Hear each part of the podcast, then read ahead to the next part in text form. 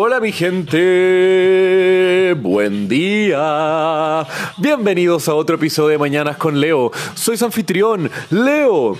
Viernes 23 de noviembre. ¡Uh! ¿Cómo estamos comenzando nuestro día, mi gente? Comenzando para cuidarnos de nosotros mismos, el entregarnos a nuestro, lo que nuestro cuerpo necesita, por el mejor camino para la salud y para el amor de uno mismo. Porque yo siempre digo, la persona más importante que siempre debería ser es uno mismo.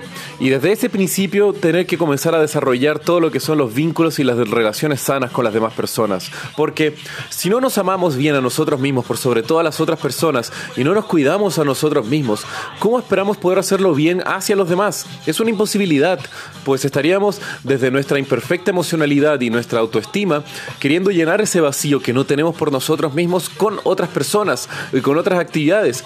Y esto es un camino muy fácil para llevar a relaciones tóxicas o al fracaso mismo de estas relaciones.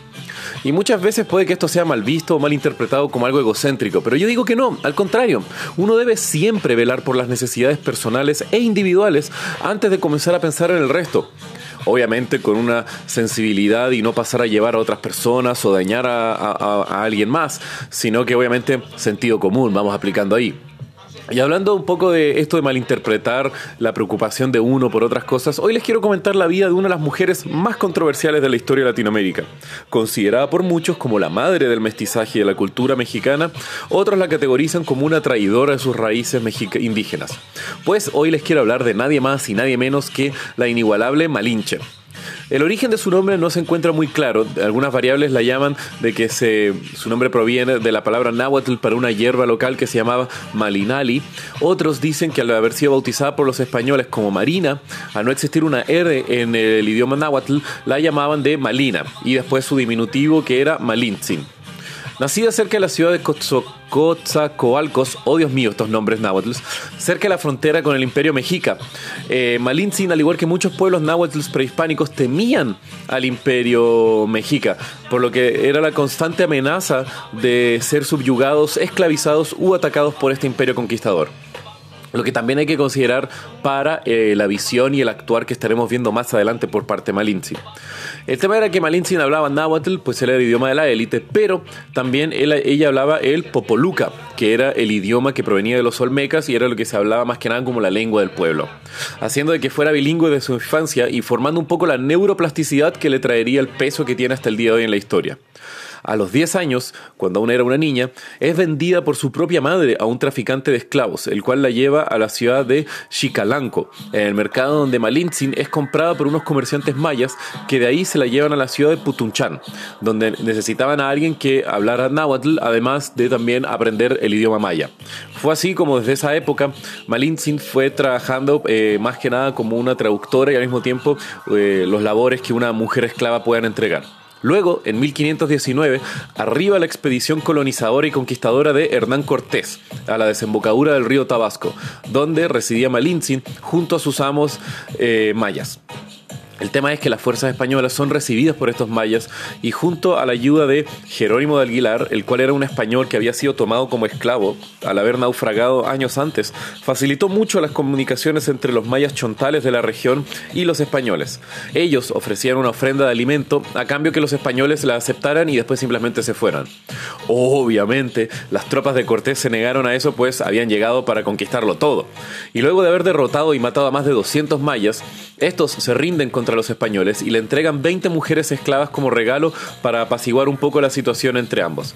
Dentro de estas esclavas regaladas se encontraba Malintzin, la cual, al igual que las otras esclavas, fueron bautizadas con nombres cristianos y así es como se le comienza a llamar Marina.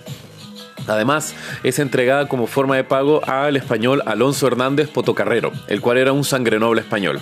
Al poco tiempo del conflicto, los españoles eh, llegan a donde ahora se encuentra el puerto de Veracruz y comienzan a tener problemas al inte- intentar comunicarse con los emisarios del Tlatoani Moctezuma. El problema era que solo tenían a un intérprete de maya y no de náhuatl. Ahí, Malintzin alzó la voz diciendo que ella sabía los dos idiomas y facilitó la conversación para poder iniciar lo que sería después la conquista eh, eventual y la derrota de Moctezuma. Desde ese momento su rol en la expedición colonizadora española cambió totalmente. Los conquistadores ya no la trataban como otra esclava, sino que se referían a ella con el nombre de Doña María, como si es que fuera una dama española, un concepto que se podría ver una mezcla como una burla o también un reconocimiento del valor y la capacidad que entregaba Malintzin como traductora para los españoles.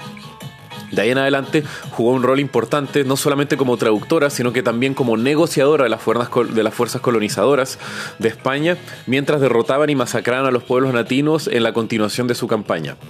Después, en 1521, después de la conquista de Tenochtitlán, Malintzin da a luz a un hijo de Hernán Cortés, el cual se llama Martín, siendo posiblemente uno de los primeros mestizos en toda América reconocidos por la historia. De ahí, unos años después, en 1524, las tropas españolas pasan por el pueblo donde Malintzin había nacido en camino hacia una campaña en Honduras. Ahí, donde ella había sido entregada como una esclava a un comerciante por su propia familia, eh, Malintzin se demuestra como una figura importante al lado de los españoles. También es en este mismo viaje donde Malintzin es ordenada a, a, casarse con un capitán de Cortés llamado Juan Jaramillo, con quien además tienen una hija que se llama María. Al poco tiempo, después de la fracasada expedición de Cortés hacia Honduras, Malintzin muere por una enfermedad europea, al igual que tantos millones de nativos, con lo que podría haber sido la razón de la victoria de los pueblos españoles y de la eventual colonización del pueblo mexica y del resto de Mesoamérica.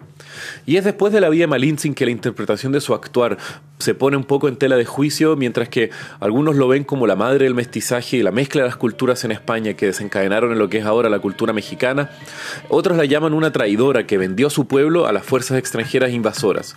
Otros al mismo tiempo la ven como una mujer independiente, un poderoso ícono de alguien que, bajo todas las adversidades de su vida, forjó su propio destino en un contexto bastante adverso. Y yo encuentro que esta última visión se puede pensarlo un poco y pone a la mujer al centro del poder como algo bastante más concreto. O sea, loco, piensen que ella fue vendida a los 10 años, entregada como una esclava por su propia madre. Vivió toda su vida bajo la servidumbre de otros y sin tener mucho valor más allá que simplemente era una mujer y era otro cuerpo más.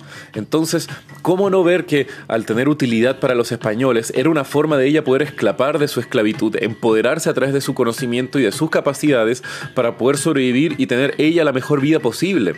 Entonces, al mismo tiempo como transformarse de ser un animal de carga, como un esclavo, simplemente un cuerpo para ser deseado, Malintzin se reivindicó a sí misma transformándose en un puente de comunicación entre distintos mundos. Obviamente después el fin final que fue utilizada era para una conquista y una subyugación brutal, pero no sé, lo dejo ahí para que cada uno de nosotros lo podamos pensar.